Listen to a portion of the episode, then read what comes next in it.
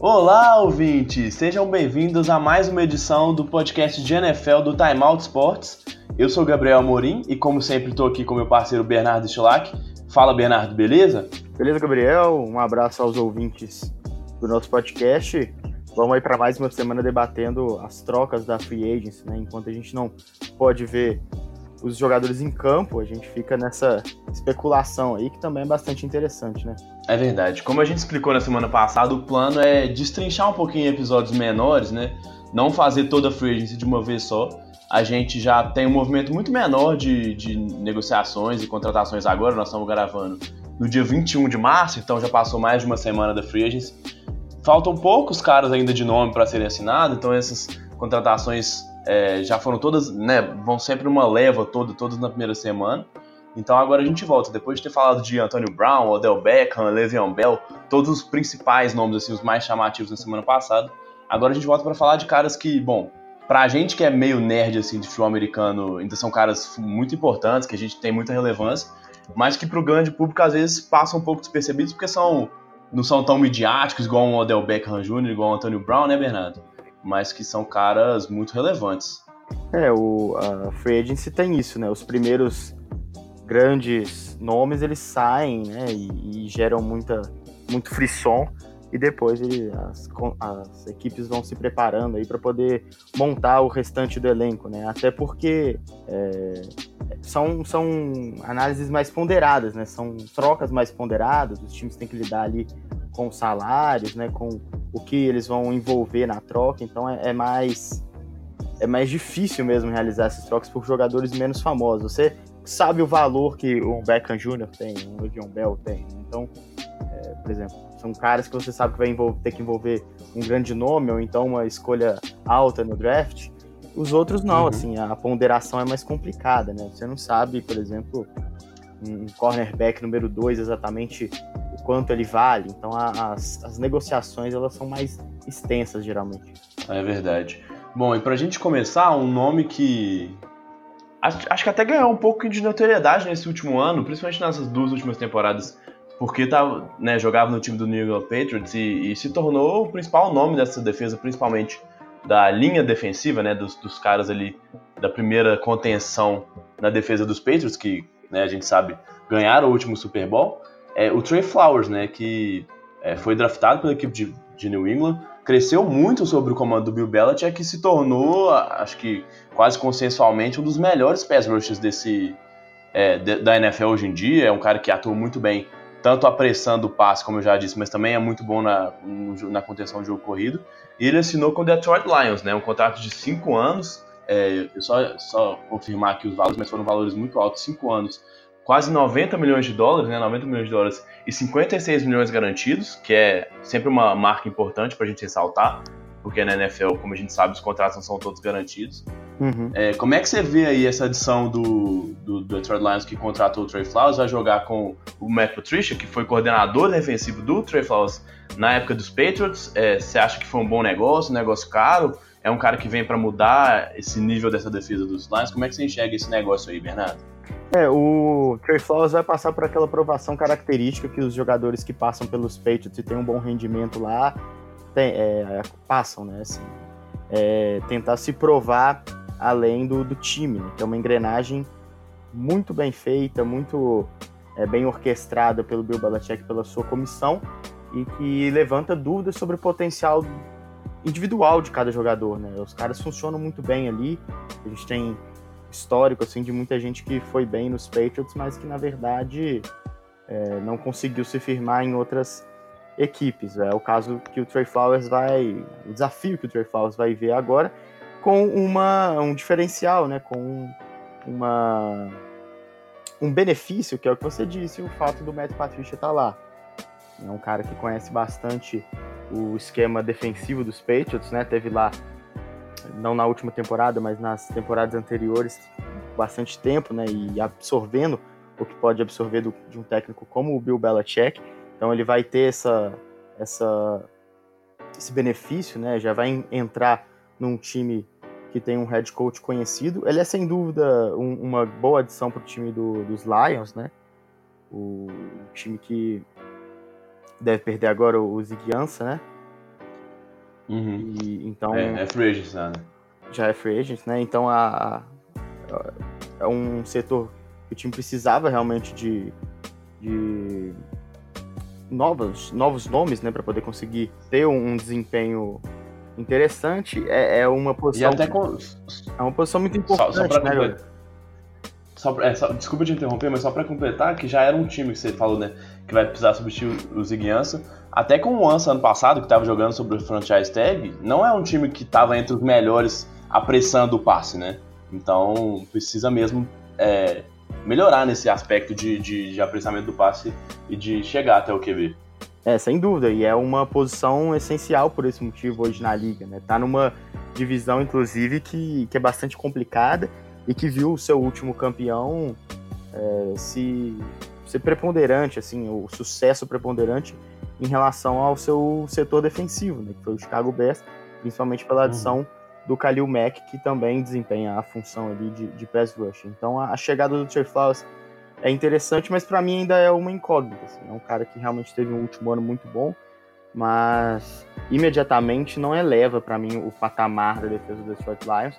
Pode conseguir isso, né, se, se mantiver o bom desempenho da temporada passada, mas é, é pouco assim para mim para o Lions conseguir de fato brigar dentro da divisão por playoffs. Uhum. Só te fazer uma perguntinha antes de eu, de eu dar a minha opinião aqui também. Você acha que nome por nome o, o Flowers é melhor do que o Ansa? Como é que você vê esses dois jogadores? Ele é um cara que pode se encaixar melhor porque é mais novo, né, também. E por esse contato já com o, com o Matt Patricia. Eu acho que uhum. ele tem mais potencial agora, né? Vale mais uhum. a pena, faz mais sentido apostar no Trey Flowers. Uhum. É, e o Ziguiança já vai completar, ou já completou 30 anos, é um cara que realmente tá mais em, em estado mais pro final da carreira mesmo, né? Ele demorou um pouco a estourar, se não me engano, porque ele, ele demorou a começar a jogar futebol americano, enfim. Então, a temporada de 2017 foi o grande ano dele, recebeu a franchise tag, mas já não teve um desempenho tão bom na última temporada. Então, eu vejo nome por nome uma boa troca. E como você ressaltou, acho que o principal fator nessa contratação é essa questão do esquema, né? O Matt Patricia, desde que chegou ao Detroit na temporada 2018, implementou um sistema, é um esquema defensivo que é muito próximo ali ao que o New England Patriots roda com, com o Bill Belichick há muito tempo, por, por essa convivência que ele teve, né, por essa formação que ele teve lá em New England. Então acho que o Trey Flowers pode se encaixar muito bem. E, e, bom, eu vejo essa linha defensiva principalmente como um, uma parte desse jogo do Detroit que é muito forte em, parando a corrida, né? Ele, tem, ele já tinha o Ashon Robinson e o, o, o, o Deshaun Hand, que são dois defensive linemen que são muito bons contra o jogo corrido, é, pelo PFF, eu não vou, não vou lembrar agora de cabeça, mas PFF que é um talvez o mais é, considerado aí, sistema de avaliação dos jogadores. Eles estavam ali entre os principais jogadores contra o jogo, o jogo terrestre e eles trocaram pelo Demon Harrison na última temporada também. Né? Então, é, o Demon Harrison que era dos Giants e, e foi o melhor jogador contra o jogo terrestre. Então, essa linha aí, essa linha defensiva para parar o, o, ataque corrido é muito boa, eu já vejo assim no Detroit. E essa adição do Trey Flowers pode trazer muito é, uma coisa que no England fazia com o próprio Trey Flowers e que fez por muito tempo com vários jogadores, com o Rob Ninkovich também que se aposentou há algum tempo, que é movê-lo por várias posições da linha, assim. É um cara que pode alinhar né, no edge ali, do lado de fora, pode alinhar por dentro, em situações de, de, de apressamento de passo mais claros, terceiras descidas longas, por exemplo. Então acho que o Matt Patricia vai poder trabalhar muito com o Flowers nessa questão. Agora, é, é uma defesa que teve problemas, né? E a gente imaginava, ou continua imaginando, que um time que tem o Matt Patricia como head coach é um time que vai ser focado na defesa, né? Vai pensar primeiro na defesa e, e a defesa deixou um pouco a desejar. Acho que como nome, né? Como, como o Bernardo falou, como potencial, é um potencial muito bom de encaixe mesmo mas a gente realmente precisa ver, porque a ressalva, né, o asterisco Patriots é sempre importante para um cara que, que só jogou lá no nível profissional, né? Porque a gente sabe que o sistema do Bibliotech todo, né, o sistema do New Patriots como um todo, consegue potencializar muitos jogadores e, e utilizá-los de maneiras variadas para conseguir aproveitar o que cada jogador tem de melhor Então fica um pouco de dúvida, eu tenho um pouco menos de receio do que o Bernardo, acho que ele é era talvez o principal é, pass rusher, né, o principal edge defender dessa classe de free agency, de free agents, perdão. Mas é, sempre fica essa, essa dúvida aí e vai, vai enfrentar times, como você falou, fortes, né? A gente vai falar até depois mais, melhor de, de Bears, de, de Vikings e de, e de Packers, que são times que têm elencos fortes, mas é, sem dúvida essa divisão é, é complicado. E o Detroit, como todo mundo sabe, foi o último colocado da divisão na temporada passada, né? É, só para terminar, assim, o time do Detroit ainda assim, teve bons é, reforços aí nessa, nessa janela de free agency, né? O, a chegada na defesa também do Justin Coleman, que começou no Seattle Seahawks, é, é um, um, ponto interessante, né? Não está numa das posições mais importantes para a defesa nessa atual era da NFL, mas é um reforço. E o Amendola. E também. ele joga. E, só, desculpa de novo, mas ele joga muito bem ali no slot, né? É um cara que pode ajudar. É, Detroit teve muitos problemas para cobrir o slot, os caras safety muitas vezes que, que, tentavam cobrir ali nesse meio do campo tiveram problemas, então ele pode ser uma boa adição sim. Eu gosto do Coleman em Detroit também. Não, beleza. E, não, e você tava falando do Amendola, né? É, o Amendola chegou, né? Ele é um cara que, que não jogou na temporada passada, basicamente, né? Mas vamos ver se ele se encaixa aí no time de Detroit. É, é, é dá, dá até para brincar, né? Eu vi muita gente falando que na temporada passada o Tennessee Titans queria ser uma versão na, na AFC Sul dos Patriots, contratando Dion Lewis e, e tantos jogadores do né, é, Malcolm Butler, por exemplo. E agora o Detroit parece que está tentando seguir esse mesmo caminho também, né? Esse Patriots tem sido atoado do time, a gente entende o porquê. E acho que o Amendola mais do que isso, assim. Como você disse, não jogou muito, tá, por uma questão que já é recorrente na carreira dele, que são as lesões. Uhum mas que é um, que é um cara que, se tiver saudável, pode, né, não, não tem o mesmo nível do cara que saiu, mas que pode cumprir muito bem o papel que o Golden State fazia. O, time do Detroit no ataque, que foi um ataque que não foi tão bem na temporada passada, durante toda a temporada, mas que sofreu ainda mais quando o Golden State foi trocado para os Eagles. Então, é um cara de, né, que joga ali mais por dentro na posição de slot, que pode fazer as recepções mais curtas e, e ganhar jardas após a recepção. O Golden Tate é excelente quebrando tackles e o Amendola faz bem esse papel também. Foi assim nos Rams no começo da carreira, uhum. foi assim quando ele jogou nos Patriots e teve muito sucesso. Ele tinha até um desempenho muito favorável em jogos decisivos, jogos de playoff. Então, em se mantendo saudável, que é, talvez seja a grande questão para o Amendola, não a questão técnica, é, ele pode ser uma adição interessante para o Detroit, que tem boas armas, né? Já o, o, o Kenny Golladay e o Marvin Lewis como armas mais em profundidade. Faltava mesmo esse cara para fazer ali o meio do campo. Com certeza. Beleza? E aí, acho que o inevitável para a gente seguir essa conversa aqui é que a gente falou tanto de New England Patriots que a gente pode pegar o gancho e já falar da franquia da, da Nova Inglaterra, da franquia ali de, de Foxborough, porque a grande perda talvez seja mesmo o Trey Fowles, né? Se eu estiver errado, você me corrige aí, Bernardo. É... Não, acho que não teve nada significativo, assim. É, e aí ele. Exatamente. E aí o time dos Patriots ele se, se notif... ganhou notoriedade por, ser muito, por saber muito bem como jogar com os, né, nesse período de free agency, como, como, como montar o seu elenco mesmo. E, bom, um cara que veio teoricamente para ser um substituto aí do, do Trey Flowers e que eu acho que pode se dar muito bem é o Michael Bennett, né? que estava jogando nos Eagles na última temporada, teve uma carreira de muito sucesso lá em Seattle. Uhum. E que, bom, acho que foi bem snaps reduzidos lá em, lá em Filadélfia, perdão. É, e que pode fazer um papel parecido em New England, né? É, a gente sabe que o Belichick não precisa que o cara jogue mais de mil snaps por temporada, que ele pode tirar o melhor do Bennett em situações mais controladas ali. E, e o Bennett é um cara que tem a versatilidade que o Trey Flowers tem, de alinhar mais por fora, alinhar por dentro também. Ele fez isso a carreira inteira lá em Seattle e esse era o grande diferencial dele. E foi uma troca, se não me engano, não me engano por uma escolha de sexta ou sétima rodada. É, o, que, o que pode gerar uma coisa que até depois a gente pode né, pensar em explicar melhor, se, se que é um assunto ainda mais para se aprofundar e que é, são as escolhas compensatórias. New England a cada ano consegue diversas escolhas compensatórias por jogadores que ele perde na free agency, teoricamente não, não repõe jogadores de tanta qualidade, então é possível até que essa, essa escolha que ele tá dando, ele recupere daqui um ano ou daqui dois anos por causa desse, dessa escolha compensatória, por ter perdido um cara do nome do Trey Flowers, mas enfim, depois a gente discute isso. Mas quero saber como é que você vê aí essa adição do Bennett. Pra mim, é, como eu falei, não é um cara que vai jogar todos os snaps, não é um cara que vai ter a produção de maneira tão consistente quanto o Trey Flowers, mas que pode sim ajudar essa, essa defesa dos Patriots que a gente sabe que é muito forte. É, ele vai precisar ser bastante decisivo, né? E vai entrar num time que consegue ceder as ferramentas necessárias para o jogador brilhar nesse tipo de situação, porque é um veterano, né? O Michael Bennett já está aí com 33 anos comparado aí com o Trey Flowers, é um cara que não dá mais para ser lapidado, né? Como era o caso do Flowers, ele é, é um, um talento já já pronto e, e, já em fim de, de carreira, mas que está aí num dos melhores lugares possíveis para para citar nesse tipo de situação, nesse tipo de, uhum. de, de, momento da, de atividade. Né? Como você disse, essa versatilidade dele faz com que o tipo de jogo, né, o estilo de jogo não tem que ser alterado substancialmente para ele poder encaixar. E é uma boa, principalmente porque os valores envolvidos na troca são realmente muito baixos. Né?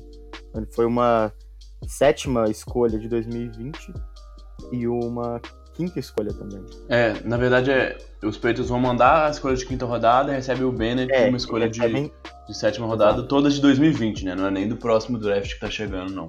Uhum.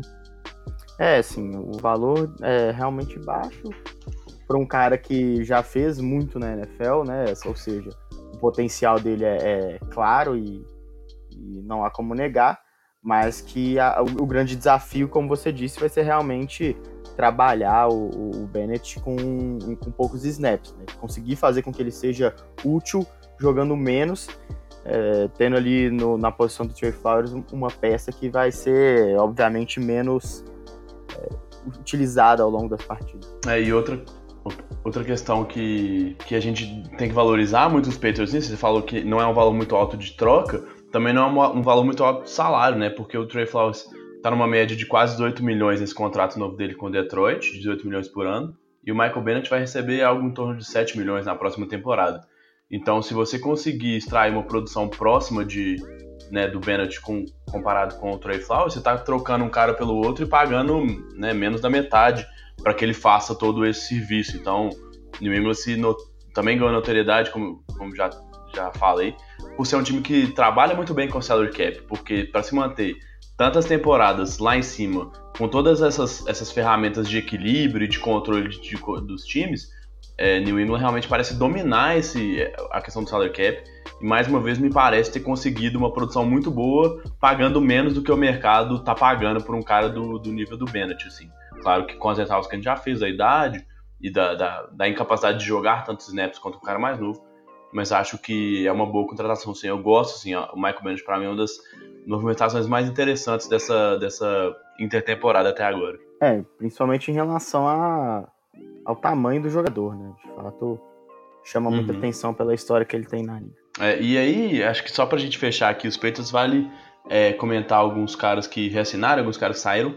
O Dwayne Allen saiu, foi dispensado. É, se não me engano, ele foi para Miami, né? Ele foi contratado pelo Miami. Deixa eu só confirmar aqui. É isso mesmo. A gente já tem falado do Miami mais tarde, mas só, só para vale essa ressalva aqui, era, o, era o Tyrande número 2, um cara que trabalhava quase só em bloqueios, depois que teve uma uhum. lesão. Ele, ele até começou a carreira muito bem nos Colts, né? A gente lembra dele é, como um cara que, tinha, que era muito promissor, mas acabou estagnado na carreira por conta das lesões. Que era o, cara que entrava nos pacotes de dois Tyrants junto com o Gronkowski. E um, cara que, que renovou o contrato que pode ser muito importante é o Jason McCoy, né? O irmão do Devin McCoy o James é o cornerback que veio dos Browns na temporada passada e que teve um bom desempenho. Ele chegou até a sair voltado para o time titular, mas que foi bem, principalmente na reta final, ali nos playoffs. É um cara super experiente e que agora conhece o sistema. Eu acho que é uma boa renovação que New England fez aí também com o Jason McCoy.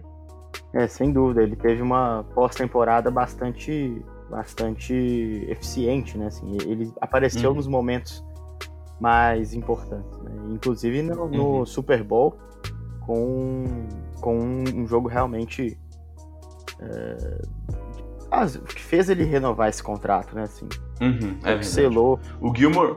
Selou bem aí. O Gilmore foi o melhor cara da, da secundária na, no Super Bowl, mas o Jason McCoy também foi muito bem, né? Precisa ressaltar esse desempenho dele no final. Aí. Secundária dos Patriots que tem agora o Terence Brooks também, chegado do, do New York Jets.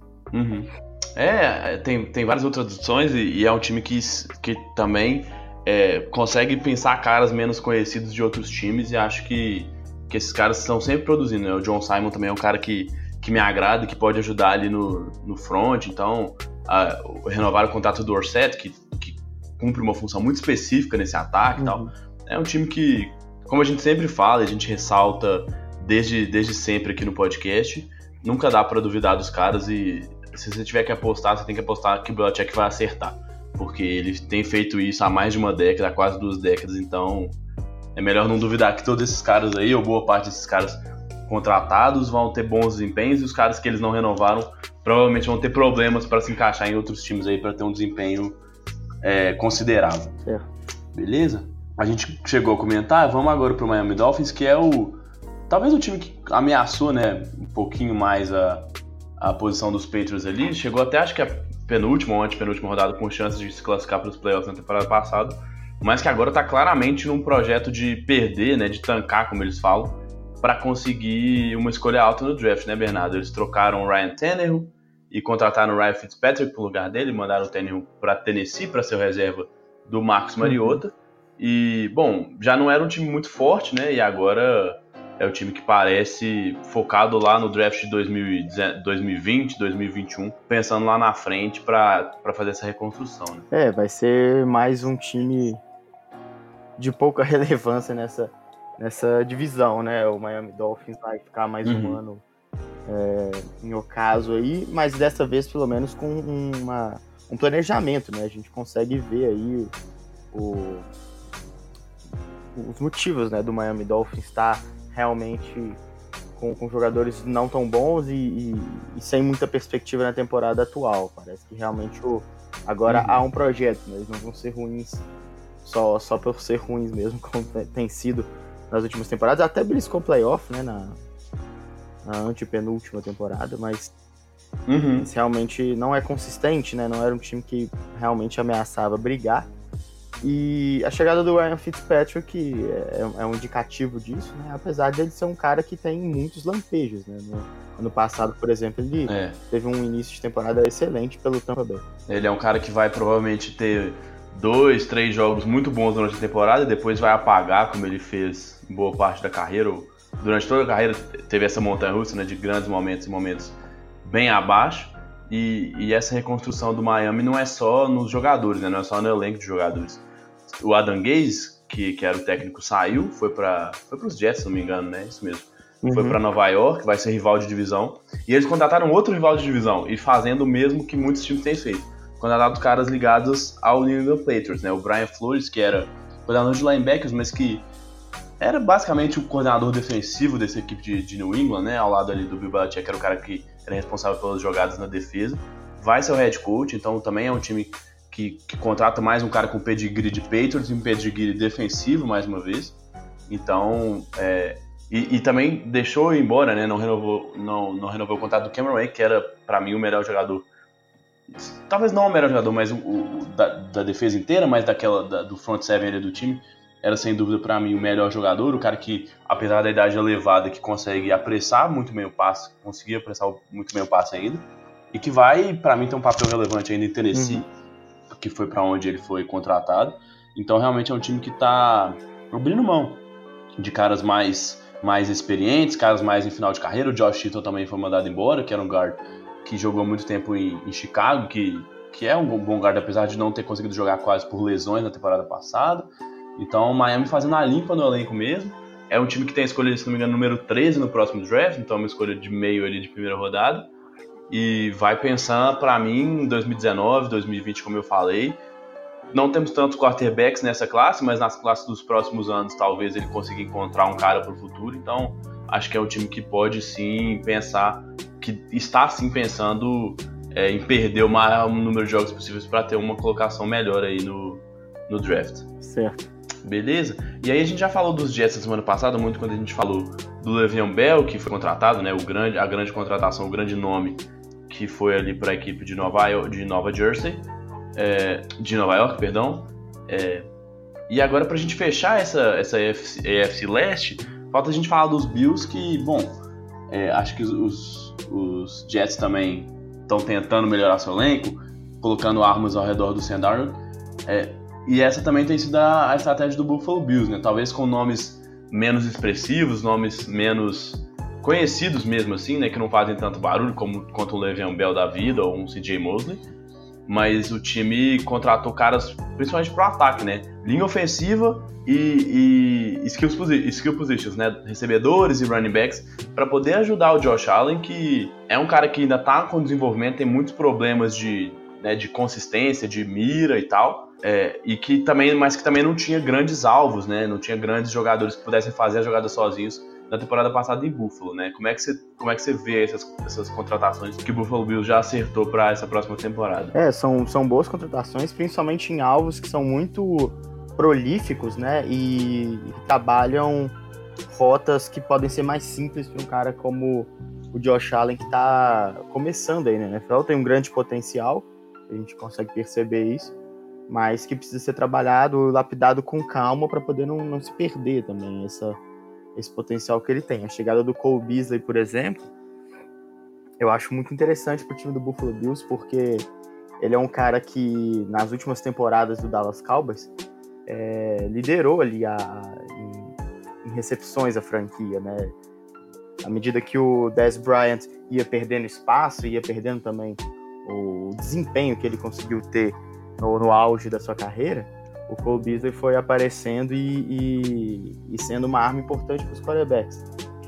E ele ajudou bastante, inclusive, o, o Dak Prescott nesse sentido. Por isso ele é uma, ele é uma uma adição interessante pro, pro time dos Bills, pode ajudar bastante o, o Allen, né? E incluindo aí outros alvos, como você disse, né? O, o John Brown também, o Tyler Croft, que é um Tyrant que, que, pode trabalhar com essa com essas rotas mais curtas, né? E mais simples pro, pro quarterback. Então acho que a, a movimentação no ataque do, do Buffalo Bills, ela passa a mensagem de que o time realmente conta com o Josh Allen pro, pro futuro. Uhum. É, e acho que a estratégia tem que ser essa mesmo. Você precisa. Você apostou uma escolha de primeira rodada que você já que você trocou para subir no, no, draft, na verdade, para conseguir escolher o Josh Allen na sétima posição no ano passado.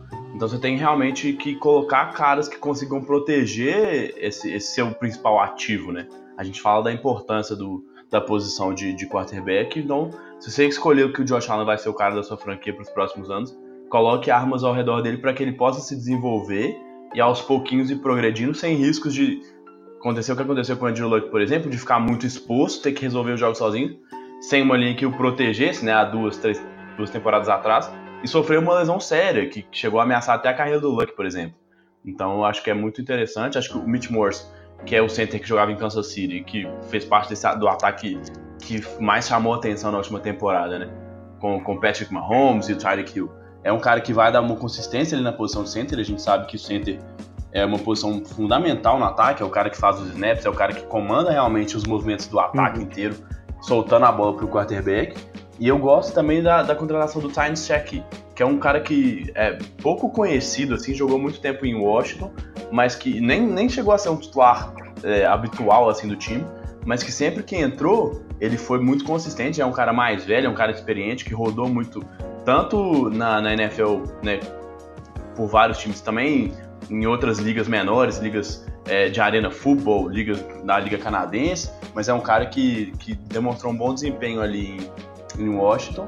E acho que ele pode completar bem o Dion Dawkins, né? O Dion Dawkins joga ali de left tackle e o, o Tyne Check pode jogar de right tackle, então a posição de tackle também é muito importante nessa proteção contra o apressamento do passe, então acho que é, é, essas duas contratações na linha também chamam atenção, porque podem dar mais segurança ali pro, pro Josh Allen, que é fundamental pro desenvolvimento de um cara que ainda tá tão cru, né? Um cara que precisa tanto é, a, é, lapidar o seu jogo, que a gente vê, como você falou, o talento bruto, que ele tem um braço muito forte, é um cara que, né, como o John Brown, tem uma arma muito forte no fundo do campo agora, um cara que pode esticar o campo e que tem facilidade de espaços profundos, mas que precisa ter tempo para isso, e quem vai poder fazer esse trabalho é a linha ofensiva, uma linha ofensiva que é claramente melhor do que a da temporada passada, que tinha muitos problemas, era uma das mais fracas de toda a liga. É, e o time, inclusive, trocou, mexeu ali no seu na sua comissão técnica, né? Contratou um técnico de linha ofensiva, de linha ofensiva novo. O uhum. Bob Johnson, que estava nos Colts, que fez um trabalho espetacular na temporada passada, né? Fez um trabalho excelente. Foi, foi um número absurdo, não vou me lembrar Exato. agora, mas era que, assim, algo como oito ou nove jogos seguidos sem nenhum sec, né, no Andrew Luck. Uhum. Então... É, mais ou menos por aí. E foi, foi o time que menos cedeu sex durante toda a temporada regular. Realmente foi uma, um trabalho muito forte da linha ofensiva dos Colts na última temporada. Que aprendeu a lição que eu falei, né? E reforçou a linha. E aí teve o Andrew Luck no melhor ano. Talvez o melhor ou um dos melhores anos da carreira dele, né? É, com certeza. E, e agora a lição que o, que o Buffalo Bills vai, vai tentando seguir os passos, né, para essa próxima temporada é um time que vai ser interessante, assim. Aliás, essa divisão melhorou bastante, né? Uhum. É. Tirando os, Dol os Dolphins, como a gente falou, que estão que estão tancando, os Jets têm claramente mais talento do que tinham na temporada passada, apesar de ter basicamente limpado o elenco todo, né? Um dos times que tinha mais dinheiro no, no, no teto salarial, porque né, tinha quase só free agents no seu, no seu elenco. Mas vai construir, com, como a gente falou semana passada, com o Sandar, com o Le'Veon Bell e, e outros caras, é, o CJ Mosley na defesa, por exemplo. Então, é um time que, que melhora também. E eu vejo o Buffalo Bills crescendo também. Difícil ainda falar que um desses dois times tem capacidade de já encarar o Patriots com o Tom Brady, com o Belichick nessa temporada, mas com certeza vai acrescentar um pouquinho mais de disputa para essa divisão que há anos é completamente dominada pelos Patriots. É, com certeza. E aí um outro cara que vale só ressaltar, e é pela curiosidade também, da produção é, versus a idade, assim, o Frank Gore, que jogou muitos anos lá em São Francisco, é um dos principais jogadores da história da franquia. Passou pelos Colts, né, se não me engano, e aí na temporada passada jogou em Miami e foi bem, conseguiu ter uma boa, uma boa produção e é um cara que, que bom, acho que né, pelo preço que está se pagando, que é um preço muito baixo, para ser esse cara de, de, corridas ali pelo meio, a gente fala da importância de se combinar talentos na posição de running back, né, porque hoje em dia é difícil ter um, um running back só que consegue executar todas as possibilidades que o ataque tem para fazer. Uma, o, o, LeSean McCoy é um cara que corre rotas mais é, mais laterais, assim, vamos dizer, é um cara mais ágil do que o Frank Gore, e o Frank Gore é um cara que continua conseguindo as corridas muito fortes ali pelo meio, e isso é super importante para o time que quer ter consistência no ataque, né? O time que teve muitos problemas é, também por isso na temporada passada do Buffalo Bills, que não conseguia implementar um jogo corrido tão forte, o LeSean McCoy se lesionou também, o, e, então a, a adição do Frank Gore para mim é interessante nesse sentido também. É, com certeza, é um cara terminado. É, ele, ele tem o quê? 34, 35 anos, que para running back é um absurdo, né? É, já, já excedeu a idade da, da, da decadência há muito tempo, né? 35 anos e faz 36 em maio. Pois é, então ele começa a próxima temporada já já mais velho ainda, né? Já virou, já vai virar. Ele deu uma declaração, deu uma declaração, Gabriel, que deseja encerrar a carreira nos 49ers. É mesmo? Isso eu não vi, então, não. Significa que pelo menos mais mais duas temporadas, ele precisa jogar. É. Não ser que ele seja trocado no meio aí da temporada. É, assim, é, eu não duvidaria do físico do, do Frank Gore, mas nesse momento eu acho que o, o backfield ali do, do, São Francisco tá cheio demais pra, pra ter mais um cara, mas se, se ele mantiver a produção da temporada passada, com certeza é, ele é um cara que vai continuar atraindo interesse de outros times, né? Uhum. Beleza? Como é, que, como é que tá de tempo aqui? Vamos olhar. Acho que dá pra gente falar de mais um time aqui, né? Quer falar dos dá, Packers? Vamos lá. Beleza, então. Um time que, bom, a gente sabe que sempre, né, historicamente é um time que trabalha muito crescendo jogadores a partir do draft, que gosta de, de, de desenvolver esses jogadores mesmo vindo do draft, que é normalmente um time que trabalha pouco ali na, na free agents, né? Tem contratações muito pontuais e passa algumas, algumas períodos de free agency sem contratar absolutamente ninguém. E que numa tacada só, acho que no mesmo dia, né? Anunciou quatro reforços e olha, pelo menos três deles me animam muito. Uhum. É, o Adrian Amos, que era safety dos Bears, que é um cara que é pouco falado, mas que é muito consistente. O Preston Smith, que teve um excelente ano lá em Washington. E o Cedar Smith, que teve o melhor ano da carreira jogando nos Ravens, né? São, são é, três posições que o time precisava de jogadores para suprir a necessidade mesmo. O Haha Clinton Dix foi trocado no meio da temporada passada com o próprio Washington Redskins. E aí a posição de safety ficou complicada ali em Green Bay. Então o Amos, para mim, é uma, uma adição muito grande com relação aos jogadores que estavam lá. E para mim é um dos melhores safeties da, da liga inteira. Sem ter um contrato tão alto, acho que ele vai ganhar até menos do que o Landon Collins vai ganhar lá em Washington. O Preston Smith é, e o Zadar Smith, e o Smith chegam para substituir o, o, Nick Perry e o Clay Matthews, que saíram, né? Caras que ficaram muito tempo na franquia, principalmente o Clay Matthews, que era um, era um símbolo mesmo dessa defesa, né? Talvez o principal uhum. nome do time inteiro depois do Aaron Rodgers. E que já não estava produzindo tão bem, traz dois caras mais jovens que tiveram produção melhor na temporada passada para uma posição que é fundamental aí na, na, na, NFL hoje em dia, né? Talvez a posição mais importante na defesa, que é de, de defensor, de edge defenders, né? Dos, dos pass rushers. É, foi, foi uma movimentação bastante intensa do Green Bay Packers na free agency. Como você disse, a gente não costuma ver isso acontecer com frequência na, na franquia, né? Uma franquia bem bem tradicional por apostar bastante no draft, na construção do seu elenco, uhum. mas que vê agora a necessidade de ter talentos mais prontos, né, e preparados para vencer. Um porque tem agora um grande rival na, na sua divisão, né? Teve nos últimos anos um Vikings bastante forte, que segue forte, e o Chicago Bears que mostrou competência para poder vencer mesmo na última temporada. Então precisa de, de, de, melhorar mesmo o time do Green Bay Packers e também porque o Aaron Rodgers é, não fica mais novo, né? Temporada por temporada. Ele é um cara que uhum. um talento muito grande e é daquele tipo de talento que a franquia começa a ficar um pouco mais aflita quando vê o tempo passar e, e isso não ser traduzido em grandes conquistas, né? Já, já conseguiu o seu Super Bowl, é verdade, mas precisaria brigar lá em cima com um pouco mais de constância, né? E na última temporada não chegou nem aos playoffs. O Amos realmente é a grande, o grande nome dessa free agency, né? Um cara que vai realmente alterar, né? Mudar o, o patamar da secundária. Mas chama atenção a, a contratação dos dois Smiths, né? O Preston e o Zadarius, porque é uma renovação bem ampla nessa defesa, né? Que, que já estava bastante uhum. envelhecida mesmo nas últimas temporadas. Agora é ver como o time vai conseguir se movimentar também é, no draft para conseguir mais alvos aí pro, pro Aaron Rodgers, né? Muito se falou na possibilidade do, de Antonio Brown no Green Bay Packers, né? Não, acabou não acontecendo. O time se movimentou bastante no setor defensivo, né? Vamos ver agora como como vai ser esse trabalho no ataque. O time também perdeu o Wendell Cobb. Uhum. É, eu ia falar dele agora mesmo. É um cara que também era quase um, um símbolo desse, desse ataque e parece que vai apostar mesmo nos, nos recebedores mais jovens, né? Ele tem lá o Devante Adams, que se estabeleceu mesmo como um recebedor de, de bom nível, de grande nível, entre os melhores da liga.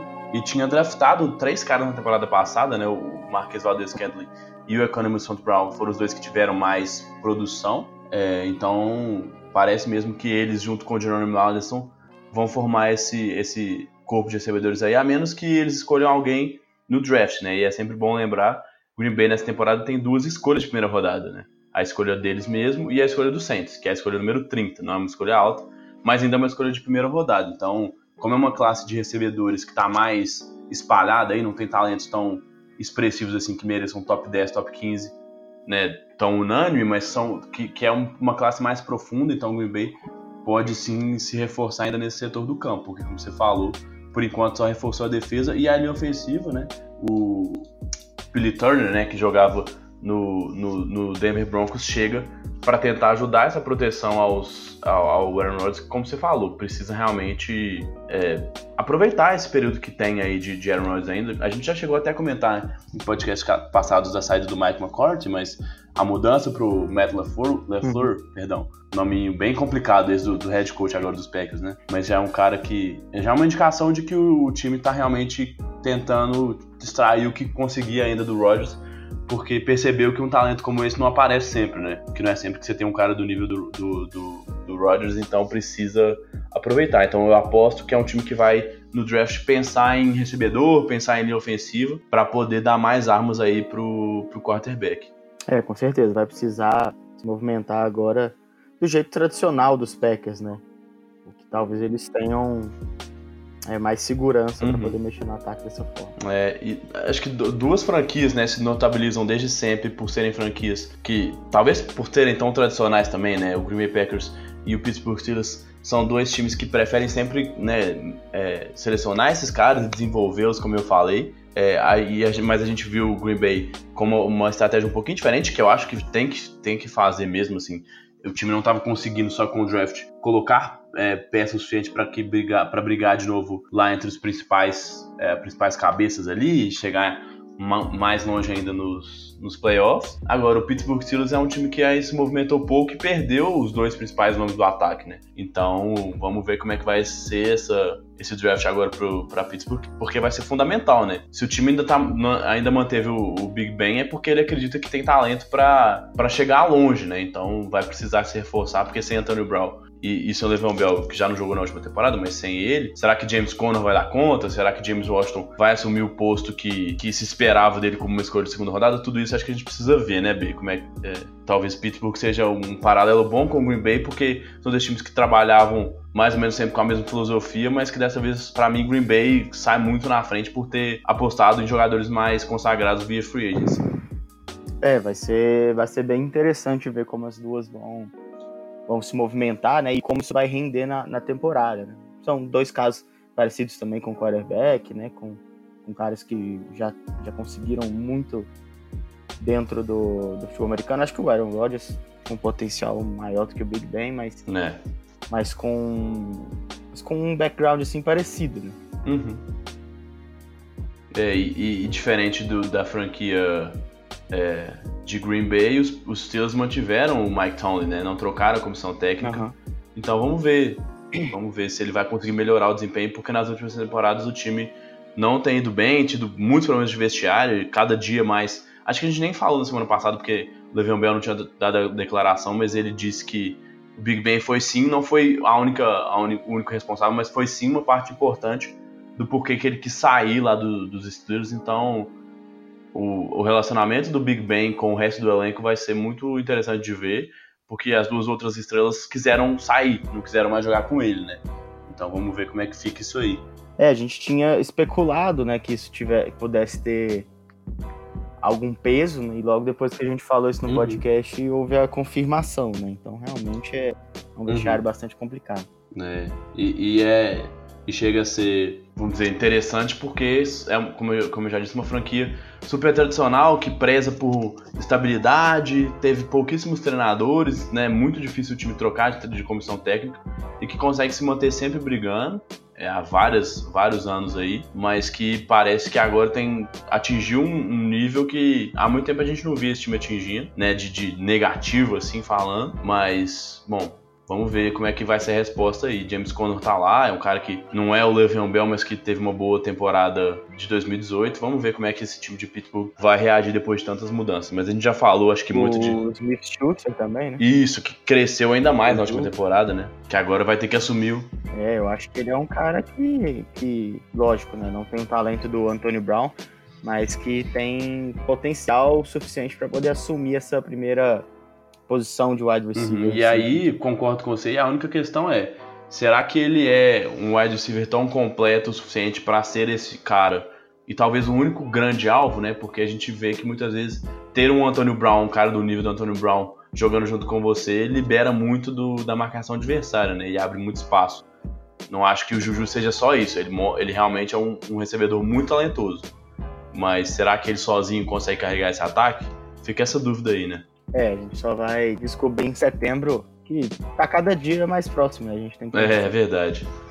Acho que você tem mais alguma coisa aí pra gente para comentar dessas, dessas movimentações, mais alguma coisa desses times aí? Não, por hora não. A gente ainda tem muito o que falar sobre isso, né? E na semana que vem, também com o benefício do, do tempo, né? A gente vai poder ver como vão se assentar aí essas essas movimentações de free É, e aí a ideia é essa mesmo, a gente continuar um pouquinho nessa toada aí e cada vez mais pensando no draft que tá chegando. Agora as coisas vão começando a clarear porque os times já conseguiram é, trazer jogadores para algumas posições que eram carentes, então é, você não precisa mais pensar em, em caras para essas posições para serem selecionados lá no topo do draft. Então, a, a cada momento esse, esse, draft vai se desenhando, os jogadores já fizeram combine antes mesmo desde gravar o podcast da semana passada. As faculdades estão realizando os seus, os seus treinamentos, né? Que são corriqueiros, os Pro Days, que os treinadores da NFL têm a oportunidade de lá ver os jogadores de perto, realizando os movimentos dentro de campo e ao vivo. Então, aos pouquinhos, os times vão entrevistando cada vez mais os jogadores e o draft também vai, vai se esclarecendo e a gente vai trazendo algumas opiniões aí a respeito. Beleza? Tranquilo. É, vale sempre lembrar também, pode né, seguir a gente lá nas redes sociais, no Facebook, no Twitter é só procurar Timeout Esportes, né, com ES em Esportes, procurar a gente lá. E para você ouvir a gente, né, tem gente que escuta pelo, pelo, pelo navegador, além do, do nosso site, né, o site timeoutsports.com.br, você pode procurar a gente no Spotify, nos agregadores, é, mais qualquer agregador aí que você, que, que você preferir. Também estamos no iTunes, então é só procurar a gente lá que você acha, é só procurar pelo nosso nome também, Time Out Sports, que você acha a gente. Se tiver algum amigo que né, eu não conheço ainda, às vezes é mais difícil mandar o link do site e tal, baixa para ele, o Spotify todo mundo tem, é facinho, é só baixar para ele lá que ele pode escutar. E vale sempre deixar esse recado aí para né, mandar um. Quiser mandar uma mensagem, mandar um recado também, a gente está sempre aberto e a gente tenta responder sempre que possível, o mais rápido possível, para a gente ter essa interação aí com a galera que está ouvindo, né, Bernardo? Exatamente, é interessante, ajuda bastante na pauta. É verdade. Beleza, acho que por hoje tá bom. Vamos fechando aqui. Um abraço pro Bernardo e um abraço para os ouvintes. Até mais. Até. Valeu, galera.